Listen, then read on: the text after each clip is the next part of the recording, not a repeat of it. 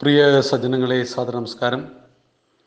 ഭഗവത്ഗീതയിലെ രണ്ടാമത്തെ അധ്യായമായ സാങ്ഖ്യയോഗത്തിലെ 53 വരെയുള്ള ശ്ലോകങ്ങളെക്കുറിച്ചാണ് നാം ഇന്നലെ വരെ ചിന്തിച്ചത്. ഇന്ന് നമുക്ക് 54-ാമത്തെ ശ്ലോകത്തെക്കുറിച്ചാണ് ചിന്തിക്കേണ്ടത്. ഈ ശ്ലോകത്തിൻ്റെ സവിശേഷത, അർജുനൻ ചോദിക്കുകയാണ്. ഇത്രയും സമയം ഭഗവാൻ പറയുകയാണ്, അർജുനൻ ചോദിക്കുകയാണ് ഭഗവാനോട്. അർജുന ഉവാച സ്ഥിതപ്രജ്ഞസ്യ കാ ഭാഷ സമാധിസ്തസ്യ കേശവ സ്ഥിതധി കിം പ്രഭാഷേത കിമാസീത വ്രജേത കിം. സ്ഥിതപ്രജ്ഞസ്യ കാ ഭാഷ സമാധിസ്തസ്യ കേശവ സ്ഥിതധി കിം പ്രഭാഷേത കിമാസീത വ്രജേത കിം. വാക്കുകളുടെ അർത്ഥം നോക്കാം. അർജുന ഉവാച, അർജുനൻ ചോദിച്ചു. കേശവ, അല്ലയോ കേശവ. സമാധിസ്തസ്യ, സമാധിസ്തനായവൻ്റെ. സ്ഥിതപ്രജ്ഞസ്യ, സ്ഥിതപ്രജ്ഞൻ്റെ. ഭാഷാക്ക, ഭാഷ എന്താണ്, ലക്ഷണം എന്താണ്. സ്ഥിതധി, സ്ഥിതപ്രജ്ഞൻ്റെ. കിം പ്രഭാഷേത, എന്തു പറയും. കിം ആസീത, എന്ത് ഇരിക്കും, എന്ത് ചെയ്തുകൊണ്ട് അദ്ദേഹം ഇരിക്കും എന്നർത്ഥം. കിം വ്രജേത, എന്തു നടക്കും, എങ്ങനെ ആചരിക്കും. അർജുനൻ ചോദിച്ചു, അല്ലയോ കേശവ. സമാധിനിഷ്ഠനായി സ്ഥിതപ്രജ്ഞനായ ഒരാളുടെ ലക്ഷണമെന്ത്. സ്ഥിതപ്രജ്ഞൻ എങ്ങനെ എന്തു പറയും, എങ്ങനെ എന്തു ചെയ്തിരിക്കും, എങ്ങനെ എന്താചരിക്കും. സ്ഥിതപ്രജ്ഞൻ്റെ ലക്ഷണങ്ങളും ആചരണങ്ങളും എന്തൊക്കെയാണെന്ന് എനിക്ക് പറഞ്ഞു നൽകിയാലും. 1-ാമത്തെ അധ്യായത്തിൽ ന്യായീകരണങ്ങളുടെ ഒരു വലിയ സമുദ്രം തന്നെ സൃഷ്ടിച്ച ആളാണ് അർജുനൻ.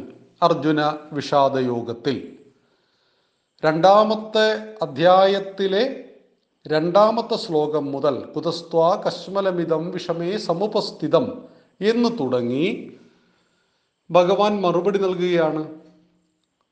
അർജുനൻ പറഞ്ഞ വാദമുഖങ്ങളെ പൂർണ്ണമായും ഖണ്ഡിച്ചുകൊണ്ട് അർജുനനെ നേരിടുന്ന ഭഗവാൻ വിവിധ വിഷയങ്ങളെ അധികരിച്ചുകൊണ്ട്, പ്രത്യേകമായിട്ട് ആത്മാവിനെ, ശരീരത്തെ, അതിലുപരി സാങ്ഖ്യയോഗത്തെ, ആത്മജ്ഞാനത്തിലേക്ക് ഉയരുവാനുള്ള മാർഗത്തെ പറഞ്ഞു കൊടുക്കുമ്പോഴാണ് അർജുനൻ ചോദിക്കുന്നത്, അങ്ങ് ഇത്രയും സമയം പറഞ്ഞ ഒരു സ്ഥിതപ്രജ്ഞൻ്റെ ലക്ഷണങ്ങൾ എന്തൊക്കെയാണ്. എങ്ങനെയാണ് ഒരു സാമാന്യ മനുഷ്യനെയും സ്ഥിതപ്രജ്ഞനെയും മനസ്സിലാവുക. 10 പേര് ഒരു ടൗണിൽ നിൽക്കുന്നു. ഇതിൽ ഒരാൾ സ്ഥിതപ്രജ്ഞനാണ് എന്ന് നമുക്ക് കണ്ട മാത്രയിൽ എങ്ങനെ തിരിച്ചറിയാൻ പറ്റുമോ? ഒരു വഴിയുമില്ല. ഒരു മനുഷ്യൻ നല്ലതാണോ ചീത്തയാണോ എന്ന് മനസ്സിലാക്കുവാൻ പോലും നമ്മുടെ കയ്യിൽ ഒരു വഴിയുമില്ല. വഴിയുള്ളത് അദ്ദേഹവുമായിട്ടുള്ള സമ്പർക്കം, സഹവർത്തിത്വം, കൂടുതലുള്ള അടുപ്പം. അങ്ങനെയാണ് ഏതൊരു മനുഷ്യനും നല്ലതോ ചീത്തയോ എന്ന് മനസ്സിലാക്കുവാൻ നമുക്ക് കഴിയുള്ളൂ. ഒരു തേങ്ങ മൂത്തോ എന്നറിയാൻ നമുക്ക് കുലുക്കി നോക്കാം. ചക്ക പഴുത്തോ എന്നറിയാൻ നമുക്ക് ചൂഴ്ന്നു നോക്കാം. ഇതൊന്നും ഒരു മനുഷ്യനിൽ പ്രയോഗിക്കുവാൻ സാധ്യമല്ല. അപ്പോൾ സാമാന്യ ജനങ്ങൾക്കിടയിൽ ഒരു സ്ഥിതപ്രജ്ഞനുണ്ട് എങ്കിൽ നമുക്കെങ്ങനെയാണ് മനസ്സിലാകുന്നത്? സ്ഥിതപ്രജ്ഞൻ്റെ ഭാഷ എന്താണ്, എങ്ങനെയാണ് അദ്ദേഹം സംസാരിക്കുക, അദ്ദേഹത്തെക്കുറിച്ച് മറ്റുള്ളവരാൽ എന്താണ് പറയപ്പെടുക, മറ്റുള്ളവർ അദ്ദേഹത്തെ എങ്ങനെയാണ് പറയുന്നത്. സ്ഥിതപ്രജ്ഞനെ കുറിച്ച് പറയാൻ മറ്റുള്ളവർ ഉപയോഗിക്കുന്ന ഭാഷയുടെ ലക്ഷണം എന്താണ്. ആരാണ് സ്ഥിതപ്രജ്ഞൻ? സ്ഥിതപ്രജ്ഞൻ ഞാൻ പരംബ്രഹ്മമാകുന്നു എന്ന സ്ഥിതിയെ കൃത്യമായി മനസ്സിലാക്കിയവൻ, ഈശ്വരനെ തേടി നടക്കാത്തവൻ, എൻ്റെ ഉള്ളിൽ തന്നെയാണ് ഈശ്വരൻ എന്നറിഞ്ഞവൻ. അഹം ബ്രഹ്മാസ്മി, ഞാൻ തന്നെയാകുന്നു ബ്രഹ്മം. ഇത് പറയാൻ എളുപ്പമാണ്, ഇപ്പം തത്വമസി അത് നീയാകുന്നു. ഇത് മലയാളം അറിയാവുന്ന ആർക്കും ശബരിമലയിൽ പോയി വായിക്കാം, ഒരു ബുദ്ധിമുട്ടുമില്ല. ബ്രഹ്മസത്യം ജഗത് മിഥ്യ, ബ്രഹ്മമാകുന്നു സത്യം, ജഗത്ത് മിഥ്യയാണ് എന്നാർക്കും പറയാം. ഇതുപോലെ അഹം ബ്രഹ്മാസ്മി, ഞാനാകുന്നു ഈശ്വരൻ എന്ന് ഏതൊരാൾക്കും പറയാം. പക്ഷേ ആ പറഞ്ഞതുകൊണ്ട് എന്തെങ്കിലും പ്രയോജനമുണ്ടോ? കേൾക്കുന്നവരും പ്രത്യേകിച്ച് പ്രയോജനമൊന്നുമില്ല. എന്നാൽ ഞാൻ പരംബ്രഹ്മമാകുന്നു എന്ന് സ്ഥിതപ്രജ്ഞൻ പറയുകയല്ല, അയാളുടെ ജീവിതത്തിലൂടെ അതാചരിക്കുകയും തെളിയിച്ചു തരികയും ചെയ്യുകയാണ് ചെയ്യുന്നത്.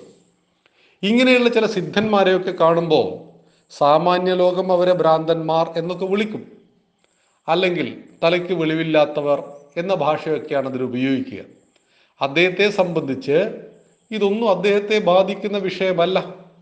അപ്പോൾ സ്ഥിതപ്രജ്ഞൻ തീർച്ചയായിട്ടും ഈശ്വരൻ ഞാനാണെന്ന് തിരിച്ചറിഞ്ഞവൻ, സ്ഥിരമായ ബുദ്ധിയുള്ളവൻ, അദ്ദേഹത്തിൻ്റെ ബുദ്ധിക്ക് ഇളക്കമുണ്ടാവില്ല, ചഞ്ചല മനസ്സില്ലാത്തവൻ, ചാഞ്ചാടിക്കൊണ്ടിരിക്കുന്ന കുരങ്ങിനെ പോലെ അങ്ങോട്ടും ഇങ്ങോട്ടും ചാടിക്കൊണ്ടിരിക്കുന്ന മനസ്സില്ലാത്തവൻ, സ്ഥിരമായ ബുദ്ധിയുള്ള, ബുദ്ധിക്ക് ഭ്രമമില്ലാത്തവൻ എന്ന് മനസ്സിലാക്കുക.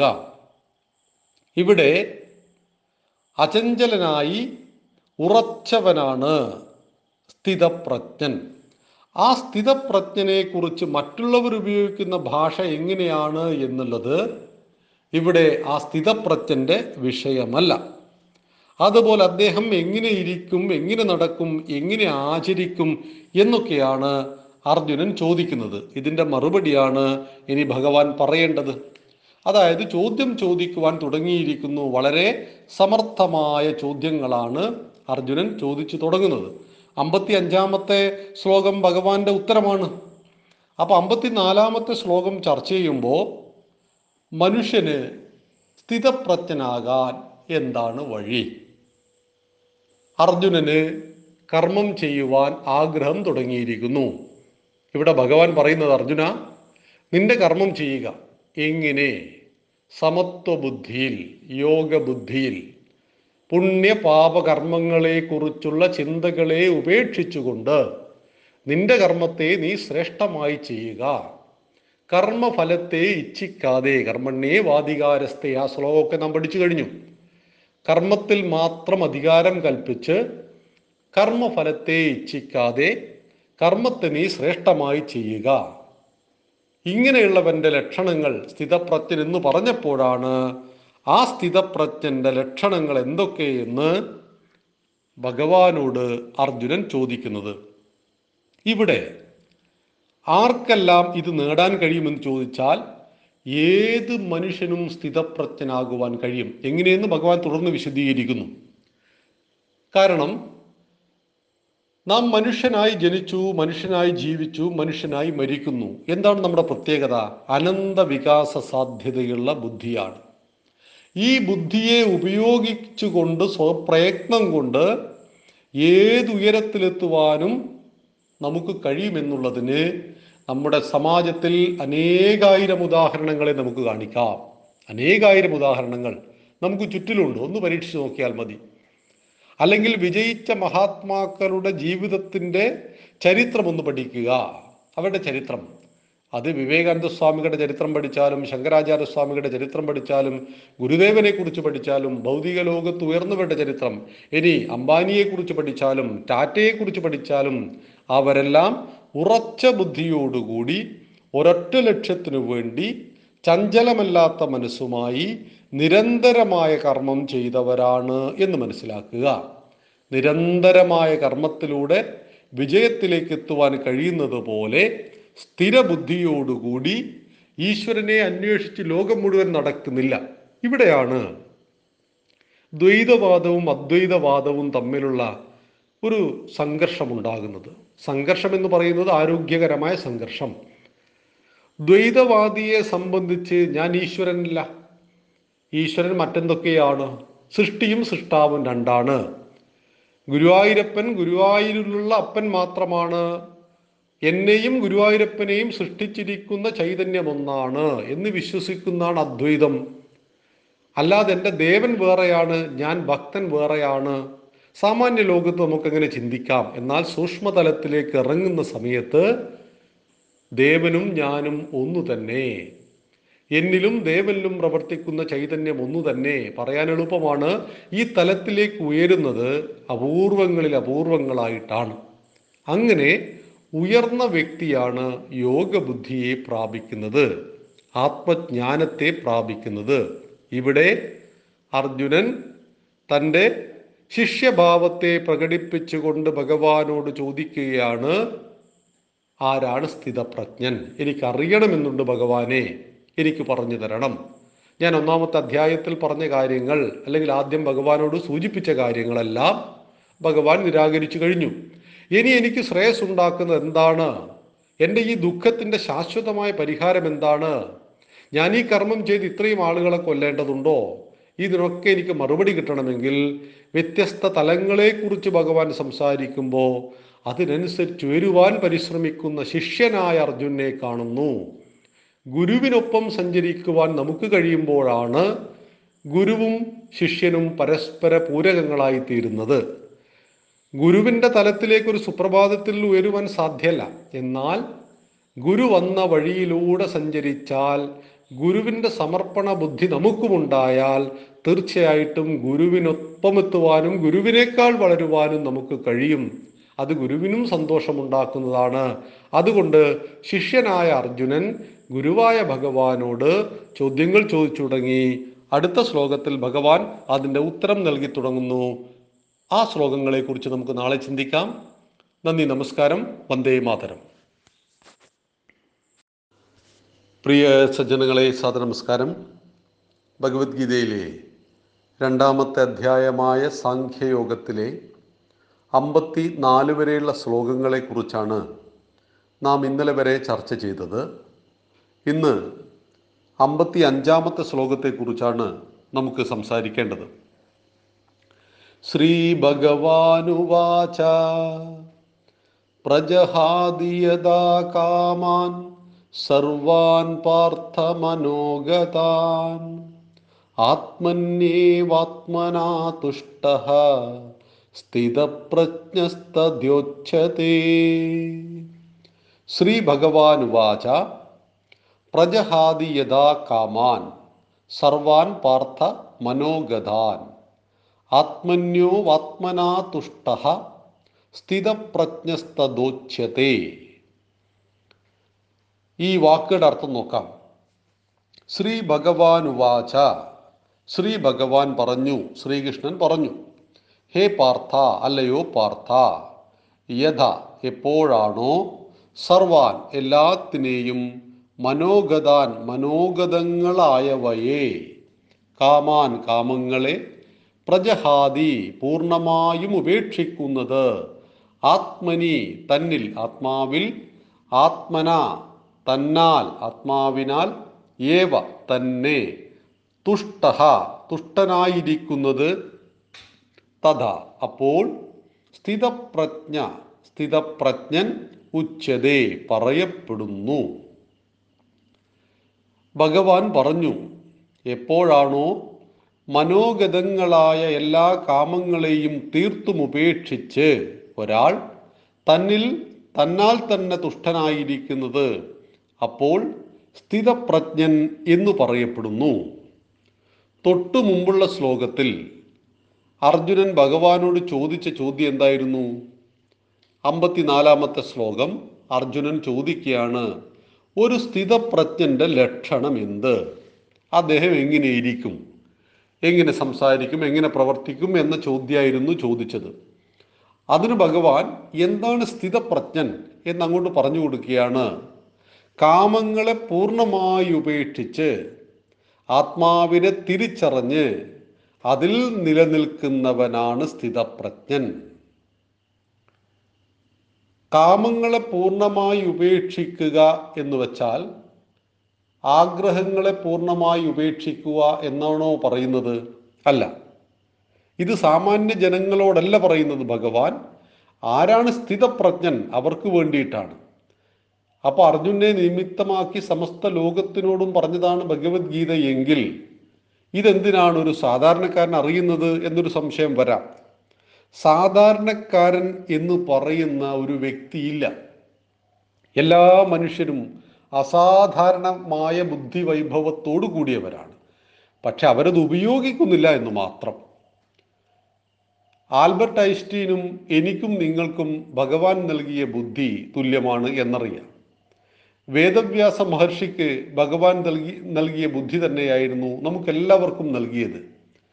അതെന്തിനു വേണ്ടി ഉപയോഗിക്കുന്നു എന്നുള്ളതാണ് സത്യത്തിൽ അവരും നമ്മളും തമ്മിലുള്ള വ്യത്യാസം. നമ്മൾ ചില മേഖലകളിൽ അഗ്രഗണ്യന്മാരാണ്. നമ്മുടെ ബുദ്ധിവൈഭവം അതിൽ നന്നായിട്ട് ഉപയോഗിക്കുന്നുണ്ട്. പക്ഷെ അതെല്ലാം കാമപൂർത്തീകരണത്തിനു വേണ്ടിയാണ്. ആഗ്രഹങ്ങൾക്ക് പിന്നാലെയുള്ള പരക്കം പാച്ചിലാണ് നമ്മുടെ കഴിവിനെ പൂർണ്ണമായും ഉപയോഗിക്കുന്നെങ്കിൽ ഉള്ളിലേക്ക് നോക്കുവാനുള്ള ജ്ഞാനമാണ് ആത്മജ്ഞാനം. പുറത്തേക്കിലോ നോക്കുവാനുള്ള അറിവ് നമുക്കെല്ലാവർക്കും ഉണ്ട്. അതൊന്നാം ക്ലാസ് മുതൽ നമുക്ക് കിട്ടുന്നത് പുറത്തേക്ക് നോക്കുവാനുള്ള അറിവാണ്. 2 ഹൈഡ്രജനും 1 ഓക്സിജനും കൂട്ടിയാൽ വെള്ളം ഉണ്ടാകും. Sine, cos, a², b², chemistry, physics, biology, mathematics, അങ്ങനെ എന്തൊക്കെയാണ് ദൈനംദിന ജീവിതത്തിൽ നാം പഠിച്ചത്. എന്തിനു വേണ്ടിയിട്ടാണ്? ഇതൊക്കെ പുറത്തേക്ക് നോക്കുവാനുള്ളതാണ്. നല്ല ജോലി കിട്ടണം, നന്നായിട്ട് പഠിക്കണം, നല്ല ശമ്പളം ഉണ്ടാവണം, PSC പരീക്ഷ എഴുതണം, സർക്കാർ ജോലി കിട്ടണം. ഇങ്ങനെ ആഗ്രഹങ്ങളുടെ ഒരു നീണ്ട നിര തന്നെ നമുക്കെല്ലാവർക്കും ഉണ്ട്. ഒക്കെ പുറത്തേക്ക് നോക്കുന്നതാണ്. തന്നിലേക്ക്, ആത്മാവിലേക്ക് നോക്കുന്നതാണ് ആത്മജ്ഞാനിയുടെ ലക്ഷണം. കാമങ്ങളെ പൂർണ്ണമായിട്ട് ഉപേക്ഷിക്കുന്നവനാണ് ആത്മജ്ഞാനി. എന്തുകൊണ്ടാണ് കാമങ്ങൾ നമുക്ക് നിരന്തരമായ ജന്മത്തെ നൽകുമെന്ന് പറയുന്നത്? നാം മനുഷ്യനായി ജനിച്ചു. മനുഷ്യനായി ജീവിച്ചു കൊണ്ടിരിക്കെ നമ്മുടെ മനസ്സും നമ്മുടെ ബുദ്ധിയും നമ്മുടെ കർമ്മവുമെല്ലാം തന്നെ കാമത്തിനു പിന്നാലെ സഞ്ചരിച്ചു കൊണ്ടിരിക്കുന്നു. എന്നാൽ ഈ കാമങ്ങളെല്ലാം പൂർത്തീകരിക്കുവാൻ പലപ്പോഴും കഴിയുന്നുമില്ല. ആഗ്രഹിച്ചതെല്ലാം കിട്ടുന്നുമില്ല. ഈ ആഗ്രഹത്തിന് എന്തെങ്കിലും പരിമിതിയുണ്ടോ? ഇല്ല. ജ്ഞാനപ്പാനയിൽ പറഞ്ഞതുപോലെ 10 കിട്ടിയാൽ 100 മതിയെന്നും 100 സഹസ്രം മതിയെന്നും അങ്ങനെ ആഗ്രഹങ്ങൾ വലുതായിട്ട് പോയിക്കൊണ്ടേയിരിക്കും. എപ്പോഴാണ് ഇത്തരം കാമങ്ങൾക്ക് ഒരു ശാന്തി ഉണ്ടാവുന്നത്, അല്ലെങ്കിൽ ഒരു അവസാനം ഉണ്ടാവുന്നത്? കാമങ്ങൾക്ക് അവസാനമില്ല. അതുകൊണ്ടാണ് 90 വയസ്സുള്ള മുത്തച്ഛനും മരിക്കാൻ കിടക്കുമ്പോൾ ആധാരമെവിടെ, താക്കോലെവിടെ എന്നൊക്കെ ചോദിക്കുന്നത്. ഞാൻ മരിക്കുകയാണ്, കൊണ്ടുപോകുവാൻ കഴിയില്ല ഇതൊന്നും തന്നെ എന്ന് അദ്ദേഹത്തിനൊക്കെ അറിയാം. പക്ഷെ അപ്പോഴും ഈ പറയുന്ന സമ്പത്തിനെ കുറിച്ചുള്ള കെട്ടുപാടുകളിൽ അദ്ദേഹത്തിൻ്റെ ബുദ്ധി തളച്ചിടപ്പെട്ടു പോകുന്നത് സാമാന്യ ലോകത്ത് നമുക്ക് കാണുവാൻ കഴിയും. ഇതിനർത്ഥം ഹിന്ദുക്കൾ കാമത്തിൻ്റെ പിന്നാലെ പോകരുത് എന്നൊന്നുമല്ല ഭഗവാൻ പറയുന്നത്, സാമാന്യ ജനത്തിനോടുമല്ല. മറിച്ച് സ്ഥിതപ്രജ്ഞൻ്റെ ലക്ഷണം എന്താണെന്ന് അർജുനൻ ചോദിച്ചു, അതിൻ്റെ മറുപടി കൊടുക്കുകയാണ്. പക്ഷേ നമുക്കും സ്ഥിതപ്രജ്ഞനിലേക്ക് ഉയരുവാൻ കഴിയും. ജീവിതത്തിൻ്റെ ഏതെങ്കിലും ഒരു കാലഘട്ടത്തിൽ ഏതൊരു മനുഷ്യനും സ്ഥിതപ്രജ്ഞനിലേക്ക് ഉയരുവാൻ കഴിയും. കാട്ടിൽ ആളുകളെ കൊള്ളയടിച്ച് നടന്ന രത്നാകരനെ സപ്തർഷികൾ വാൽമീകത്തിലൂടെ വാൽമീകി മഹർഷിയാക്കി മാറ്റിയെങ്കിൽ ആർക്കാണ് ഉയരുവാൻ പറ്റാത്തത്? ഉയരുവാനുള്ള സകലതും നമുക്കുള്ളിലുണ്ട്. അതിന് ഉയർത്തണമെന്ന് മാത്രം. ഇവിടെയാണ് ഭഗവാൻ പറഞ്ഞു കൊടുക്കുന്നത്, അർജുന, ആരാണ് ഒരു സ്ഥിതപ്രജ്ഞൻ? അദ്ദേഹം ആത്മാവിനെ തിരിച്ചറിഞ്ഞ് കാമങ്ങളെ ഉപേക്ഷിച്ചവനാണ്. ഈ ആത്മാവിനെ തിരിച്ചറിയുക എന്ന് വെച്ചാൽ എൻ്റെ ശരിയായ ഭാവം എന്ത് എന്ന് ചിന്തിക്കാൻ കഴിയുന്നത് സത്യത്തിൽ മനുഷ്യനാണ്. ഇത് മൃഗങ്ങൾക്ക് ഈ ചിന്തയുണ്ടോ എന്ന് നമുക്കറിയില്ല. കാരണം അവരുടെ തലത്തിലല്ല നമ്മൾ ജീവിക്കുന്നത് എന്നതുകൊണ്ട് തന്നെ നമുക്കറിയാത്ത കാര്യങ്ങളില്ല എന്ന് നിഷേധിക്കുവാനും ഹിന്ദു ഒരിക്കലും തയ്യാറായിട്ടില്ല. ഒരാൾക്ക് അനുഭവമില്ലാത്ത കാര്യങ്ങൾ മറ്റൊരാൾക്ക് അനുഭവം ഉണ്ടാകുമ്പോൾ അതൊന്നും വിശ്വസിക്കുവാൻ കൊള്ളില്ല എന്ന് പറയുന്ന ധാരാളം ആളുകൾ നമ്മുടെ കൂട്ടത്തിലുണ്ട്. അതിൽ പ്രധാനപ്പെട്ടവരാണ് യുക്തിവാദികൾ. അവർ ദൈവമില്ല എന്ന് പറഞ്ഞുകൊണ്ടേയിരിക്കും. അവിടെ ഹിന്ദു എന്താ മറുപടി പറയാ? ദൈവമില്ല എന്ന് പറയുവാൻ നിങ്ങളുടെ കയ്യിൽ തെളിവൊന്നുമില്ല. ദൈവമുണ്ട് എന്ന് പറയുവാനും തെളിവില്ല. എന്നാൽ ഒരു ഭക്തൻ പറയുന്നു, എൻ്റെ കയ്യിൽ തെളിവുണ്ട്, ദൈവമുണ്ട് എന്ന് പറയുവാൻ. അപ്പോൾ ചോദിച്ചു, എന്താണ് ആ തെളിവ്? അതെൻ്റെ അനുഭവമാണ് എന്ന്. അതെങ്ങനെയും വിശദീകരിച്ചു കൊടുക്കാൻ സാധ്യമല്ല. ഒരിക്കലും പഞ്ചസാര കഴിച്ചിട്ടില്ലാത്ത ഒരാളോട് പഞ്ചസാര കഴിച്ച ഒരാൾക്ക് അതിൻ്റെ മധുരം വാക്കുകളാൽ വിശദീകരിച്ചു കൊടുക്കുവാൻ സാധ്യമല്ല. അതിൻ്റെ മധുരം ഇങ്ങനെയാണ് എന്ന് പറഞ്ഞാൽ അദ്ദേഹത്തിന് മനസ്സിലാകുമോ? അദ്ദേഹം പഞ്ചസാര കഴിച്ചില്ല എങ്കിൽ ഇതനുഭവമാണ്. ഇതുകൊണ്ട് തന്നെ ദൈവമുണ്ട് എന്ന് വിശ്വസിക്കുന്നവൻ്റെ വിശ്വാസം അനുഭവമാണ്. ഇല്ല എന്ന് വിശ്വസിക്കുവാനും ഉണ്ട് എന്ന് വിശ്വസിക്കുവാനും സ്വാതന്ത്ര്യമുണ്ട്. ഇവിടെ പറഞ്ഞു വരുന്നത്, ഭഗവാനുണ്ട്, ഈശ്വരനുണ്ട് എന്ന് വിശ്വസിക്കുമ്പോൾ തന്നെ ഞാനുണ്ടോ, ഞാൻ ആരാണ് എന്ന ചോദ്യമാണ് അവിടെ പ്രസക്തി. ഭഗവാനെ നോക്കി നടക്കുന്നത് പോലും ഭൗതികമാണ്. അമ്പലത്തിൽ ദൈവമുണ്ട്, ആ ദൈവമാണ് ഭഗവാൻ, അതുകൊണ്ട് തന്നെ എല്ലാ വിഷയങ്ങൾക്കും പരിഹാരം അവിടെയാണ് എന്ന് നിശ്ചയിക്കുന്നവരുണ്ട്. ഭഗവാന് ശക്തിയില്ലേ? തീർച്ചയായിട്ടും ക്ഷേത്രത്തിൽ പ്രതിഷ്ഠിച്ചിരിക്കുന്ന നമ്മുടെ സകല ദേവീ ദേവന്മാരും ശക്തി ചൈതന്യം തന്നെയാണ്, ഒരു സംശയവുമില്ല. പക്ഷെ എല്ലാത്തിൻ്റെയും ആത്യന്തികമായ പരിഹാരം നമുക്കുള്ളിലാണ്. ഭഗവാന് നമ്മളെ സഹായിക്കാനേ പറ്റുള്ളൂ. അതുകൊണ്ടാണ് ഭഗവാൻ ഭക്തിയോഗത്തിൽ അങ്ങോട്ട് പറയുന്നുണ്ട്, ആരാണ് എൻ്റെ യഥാർത്ഥ ഭക്തൻ, ഒരു ഗുരുവായൂരപ്പൻ്റെ ശരിയായ ഭക്തനാര്? ഭഗവാൻ ആ ലക്ഷണങ്ങൾ സമഗ്രമായി പ്രതിപാദിക്കുന്നുണ്ട്. ഇപ്പം നാം ആ വിഷയത്തിലേക്ക് കടക്കുന്നില്ല. അപ്പോൾ സ്ഥിതപ്രജ്ഞനാര് എന്ന് ചോദിച്ചപ്പോൾ ഞാനെന്ന ഭാവത്തെ തിരിച്ചറിഞ്ഞ്, ആത്മാവിനെ തിരിച്ചറിഞ്ഞ്, ആത്മാവിൽ തുഷ്ടനായിരിക്കുന്നവൻ, അതിൽ തൃപ്തനായിട്ട് ജീവിക്കുന്നവൻ, അവൻ സ്ഥിതപ്രജ്ഞനാണ്. എല്ലാ കാര്യങ്ങളും ചെയ്യുമ്പോഴും ഒന്നിനോട് മുട്ടിച്ചേരാത്തവൻ, സകല കർമ്മങ്ങളും ചെയ്താലും ആ കർമ്മത്തിൻ്റെ ഫലത്തെ ഇച്ഛിക്കാത്തവൻ, ചെയ്യുന്ന കർമ്മങ്ങളെല്ലാം തന്നെ സമത്വ ബുദ്ധിയിൽ ചെയ്യുന്നവൻ, സുഖദുഃഖ ലാഭനഷ്ട ജയപരാജയ വിഷയങ്ങളെല്ലാം തുല്യ മനസ്ഥിതിയുള്ളവൻ, അവൻ സ്ഥിതപ്രജ്ഞൻ എന്ന് പറയപ്പെടുന്നു അർജുന. അതുകൊണ്ട് അർജുനൻ 54-ാമത്തെ ശ്ലോകത്തിൽ ചോദിച്ച സ്ഥിതപ്രജ്ഞൻ്റെ ലക്ഷണത്തെക്കുറിച്ച് പറഞ്ഞു കൊടുക്കുന്നു. അതിനുശേഷം ആ ആശയത്തെ വീണ്ടും തുടരുന്നുണ്ട് തൊട്ടടുത്ത ശ്ലോകത്തിൽ. അതിനെക്കുറിച്ച് നമുക്ക് നാളെ സമഗ്രമായി ചിന്തിക്കാം. നന്ദി, നമസ്കാരം, വന്ദേ മാതരം.